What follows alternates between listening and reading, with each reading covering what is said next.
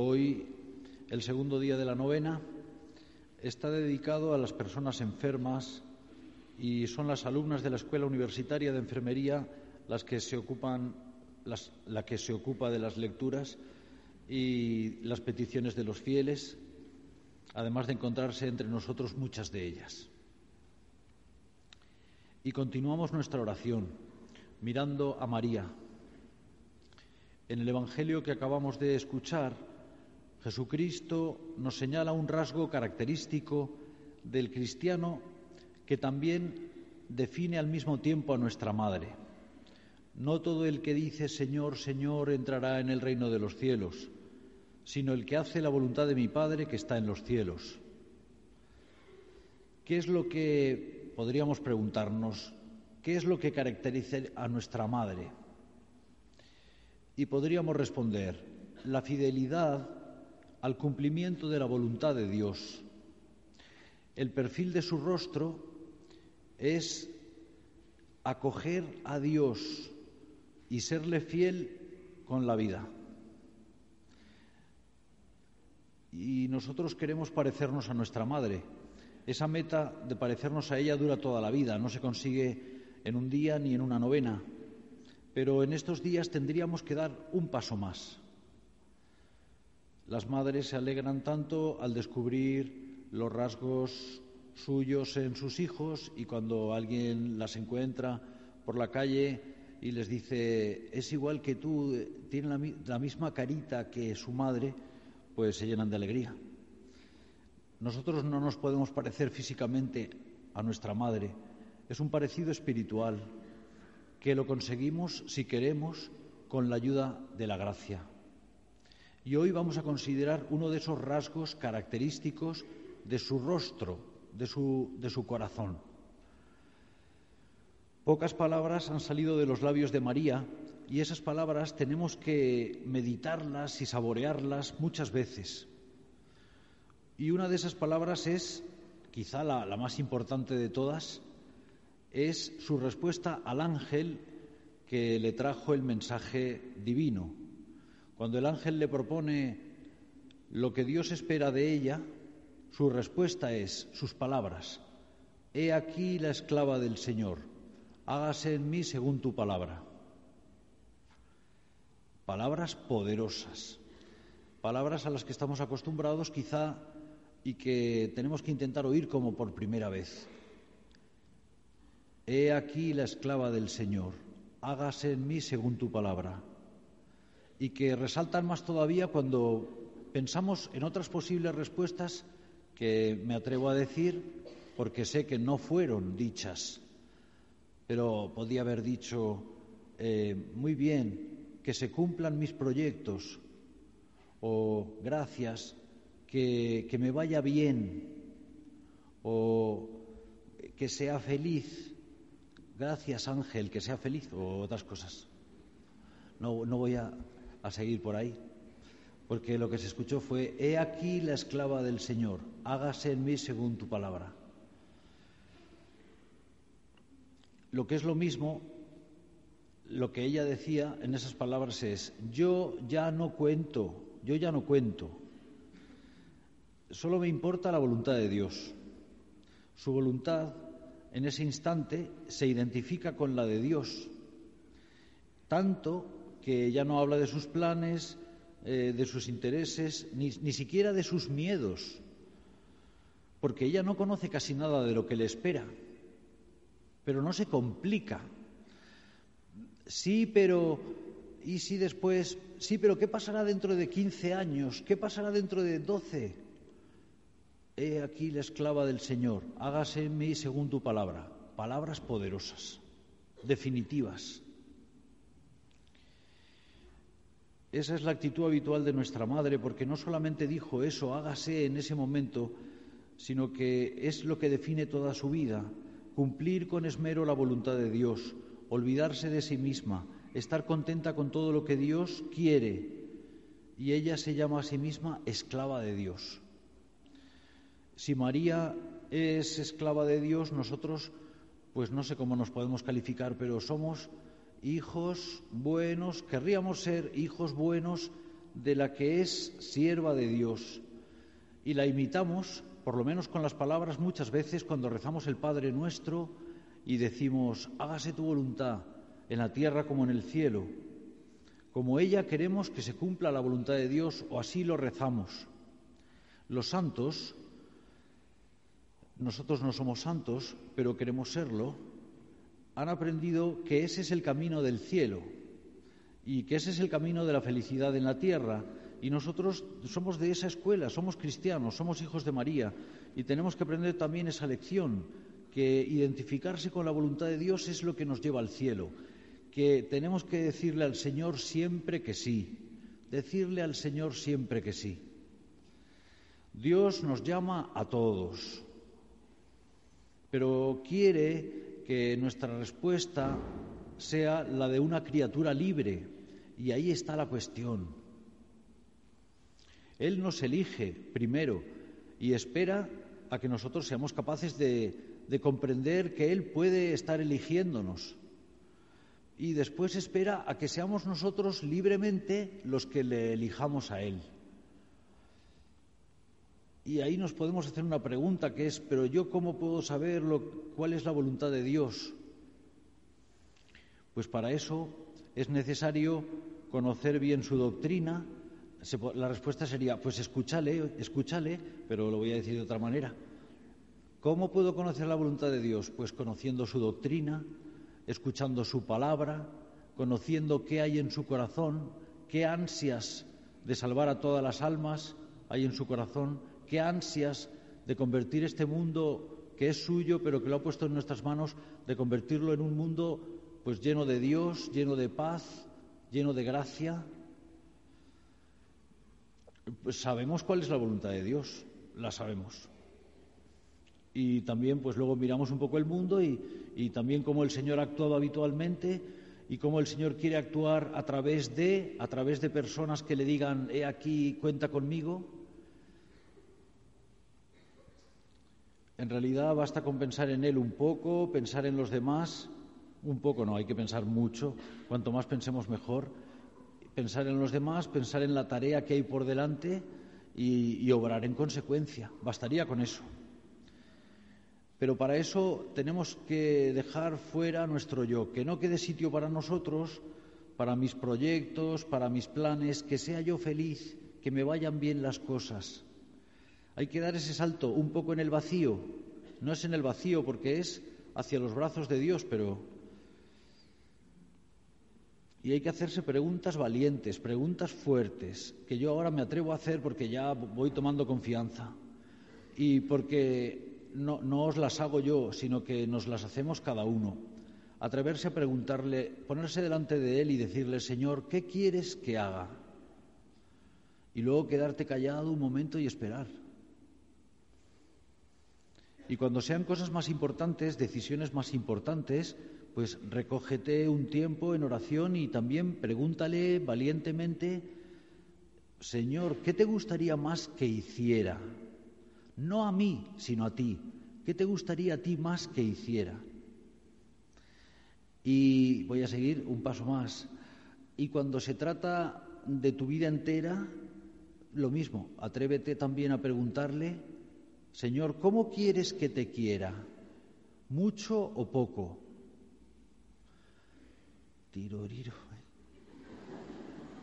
¿Quieres que te quiera? ¿Quieres que te entregue toda mi vida o prefieres que te entregue solo unos retazos? Bueno, estas preguntas, ¿verdad? Ya no sigo con las preguntas.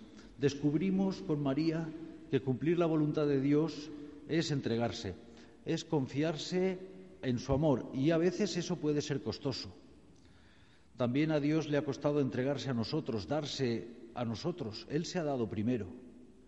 Y podríamos decir que Él sabe lo que nos pide. Cuando a alguien le pide la vida entera, Él ya sabe lo que dice, porque Él ha dado su vida entera, hasta la última gota de su sangre. Por la encarnación ha entrado en, el tiempo nuestro, eh, en la historia, y cuando el Hijo Eterno se hizo hombre, lo fue realmente. No dejó de ser Dios, pero se metió aquí dentro sin protección sin excepciones, sin defensas. vulnerable, metido, metido como nosotros en medio de la vida de los hombres, pero más aún porque los efectos son más duros cuanto mayor es el espíritu, cuanto más grande es pues, el, corazón y más profundo y cuanto más vivos los afectos y Cristo es una humanidad perfecta, por lo tanto, eh, cualquier golpe, cualquier eh, contradicción, pues Él la sufre mucho más y tuvo que sufrir mucho. Vivir la vida es también padecer y eso también lo aprendemos los cristianos. ¿Qué perspectivas se nos abren cuando comprendemos eso? Cuando comprendemos que Dios ha querido vivir nuestra vida sin defensas y que lo ha hecho porque nosotros no tenemos defensas.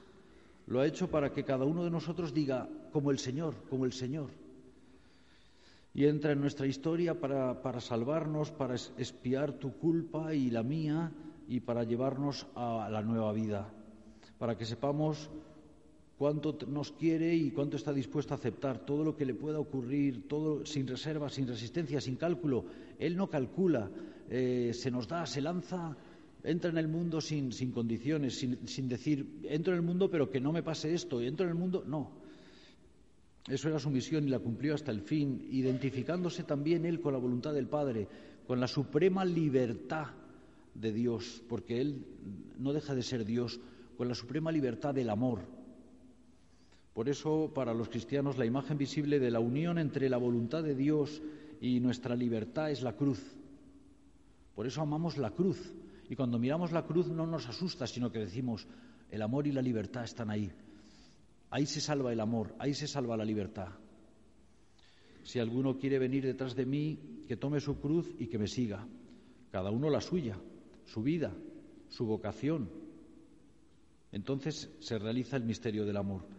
Por eso, pues decir que, que sí, como nuestra madre, exige poner en acción la fe, la esperanza y el amor, y exige renunciar al egoísmo y ser fuertes, exige lealtad y finura de espíritu, porque el que quiere lo entiende y el que no, no.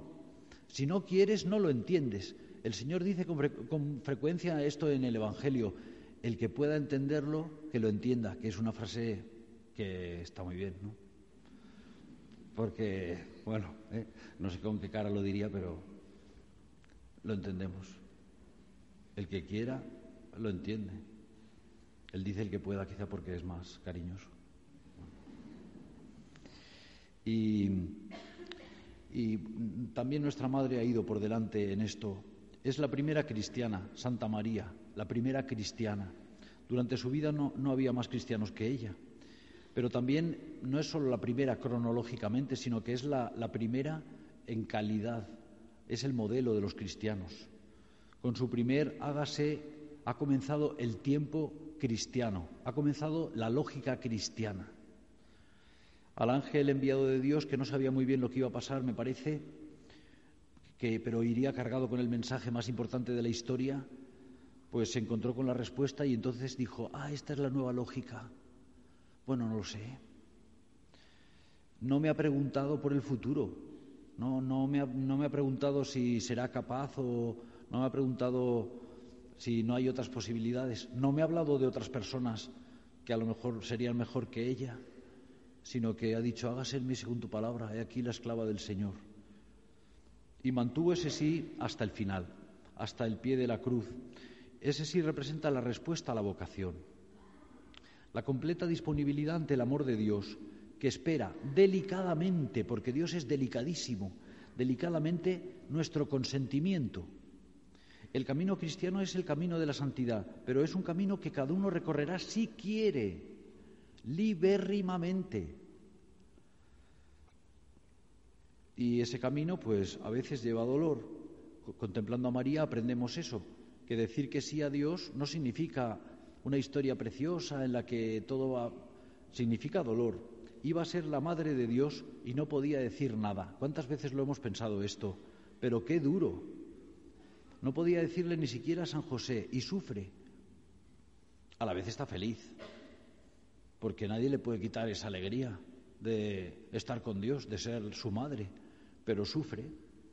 Y el viaje incómodo a Belén y no tener los medios materiales con los que hubiera querido acoger a Jesús recién nacido y la pobreza y el frío en el nacimiento de su hijo y no tuvo estabilidad ni seguridad y ahora Herodes se, ahora se le ocurre a Herodes esto de que hay que matar y entonces pues tienen que escapar y tienen que irse a Egipto y allí hay que empezar una nueva vida en país extraño, que eso siempre es duro y después cuando ya más o menos han aprendido la lengua pues hay que volver otra vez a, pues, a Israel y cuando viajan a Jerusalén pues el niño se pierde tres días Después María se quedó sin San José, al que tanto quería y al que tanto necesitaba. Después llega el momento, Jesús empieza la vida pública, ella no entiende lo que está pasando, lo va viviendo según van viniendo las cosas. Como madre, pues no dejaría al Señor, pero lo seguiría de lejos y, sufriría viéndole a veces acosado y amenazado por sus enemigos y le acompañó hasta el pie de la cruz. Además, tantas otras cosas que a veces se nos olvidan, pero que llevó de dolor y de, pues de sufrimiento la vida de María. No están escritas en el Evangelio, pero sus obligaciones de madre, las obligaciones de, pues de ama de casa, las obligaciones de pariente, porque hay parientes y parientes, y las obligaciones de, de vecina, porque también hay vecinos y vecinos, y el peso del día, el cansancio, el dolor de cabeza, el carácter de los demás, el frío, el calor, la conversación de alguien poco interesante o poco oportuno o que nos amenaza con no terminar nunca. Todo eso que experimentamos nosotros, pues ella también lo experimentó. Y, María estaba allí, estaba allí en su sitio, contenta, donde la quiere Dios, sufriendo a veces, pero no deja de amar. Confía en Dios, feliz, no se queja, no traiciona, no se revela, no dice ya está bien. Toda su vida fue ir descubriendo lo que llevaba aquella primera llamada cuando era jovencilla y, dijo, he aquí la esclava del Señor. Pues toda su vida fue como un eco de ese primer hágase. Eh, ante este dolor, ante esta cosa que no entiendo, pues sí, sí, sí, sí. Y ahora me pides esto, pues también, hágase en mí según tu palabra, hágase en mí según tu palabra. Es la gran lección que nos da nuestra Madre. Amar la voluntad de Dios es unirse a ella y es cumplirla, realizarla, como hemos leído en el Evangelio, el que escucha mi palabra y la pone por obra. ¿Te acuerdas de aquella escena del Evangelio? No voy a terminar todavía. Es que ayer dije eso y fue horrible porque aquella escena del Evangelio en la que una mujer del pueblo emocionada, emocionada, al ver y oír a Jesús, le grita, bendita sea la madre que te trajo al mundo. Y Jesús, que estaría encantado de oír esto, y que normalmente no podía decir a María estas cosas porque no le dejaría, supongo, se aprovechó. Quizás María estaba por allí mirando, discreta, y quizás se puso un poco colorada y se apartó porque se lo vio venir. Quizás el Señor le buscó la mirada y en ese momento elevó mucho más alto el piropo de aquella mujer, porque dice, bendito, imagínate que está mirando a la Virgen si quieres, ¿eh? Bendito el que oye la palabra de Dios y la pone por obra. Bendita sea la madre que te trajo al mundo. Bendito el que oye la palabra de Dios. Eso no se lo podría decir siempre. Probablemente la gente que estaba allí pues comentaría sin entender nada, que es lo que suele pasar, ¿eh?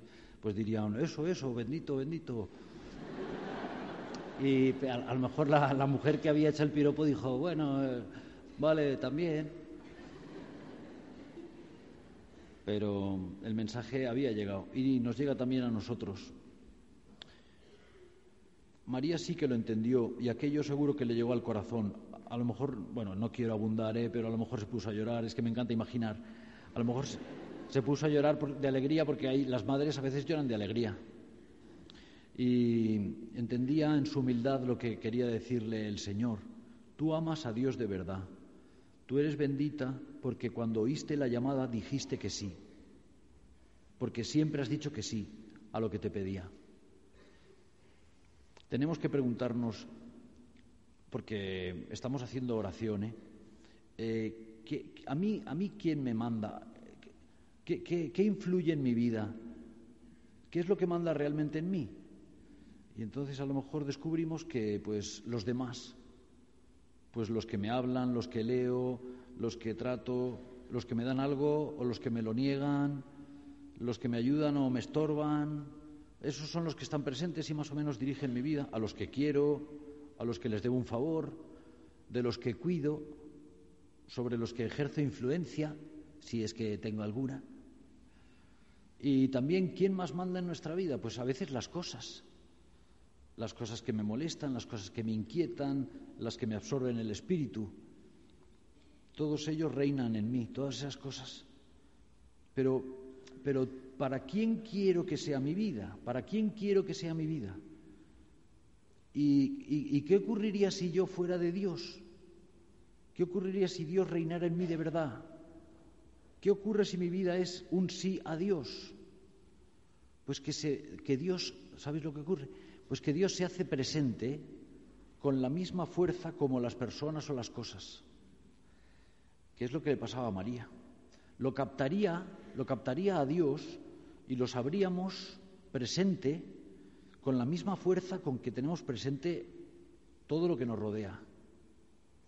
Viviríamos con la seguridad de quien sabe que su vida es la manera en que Dios me llama hacia Él.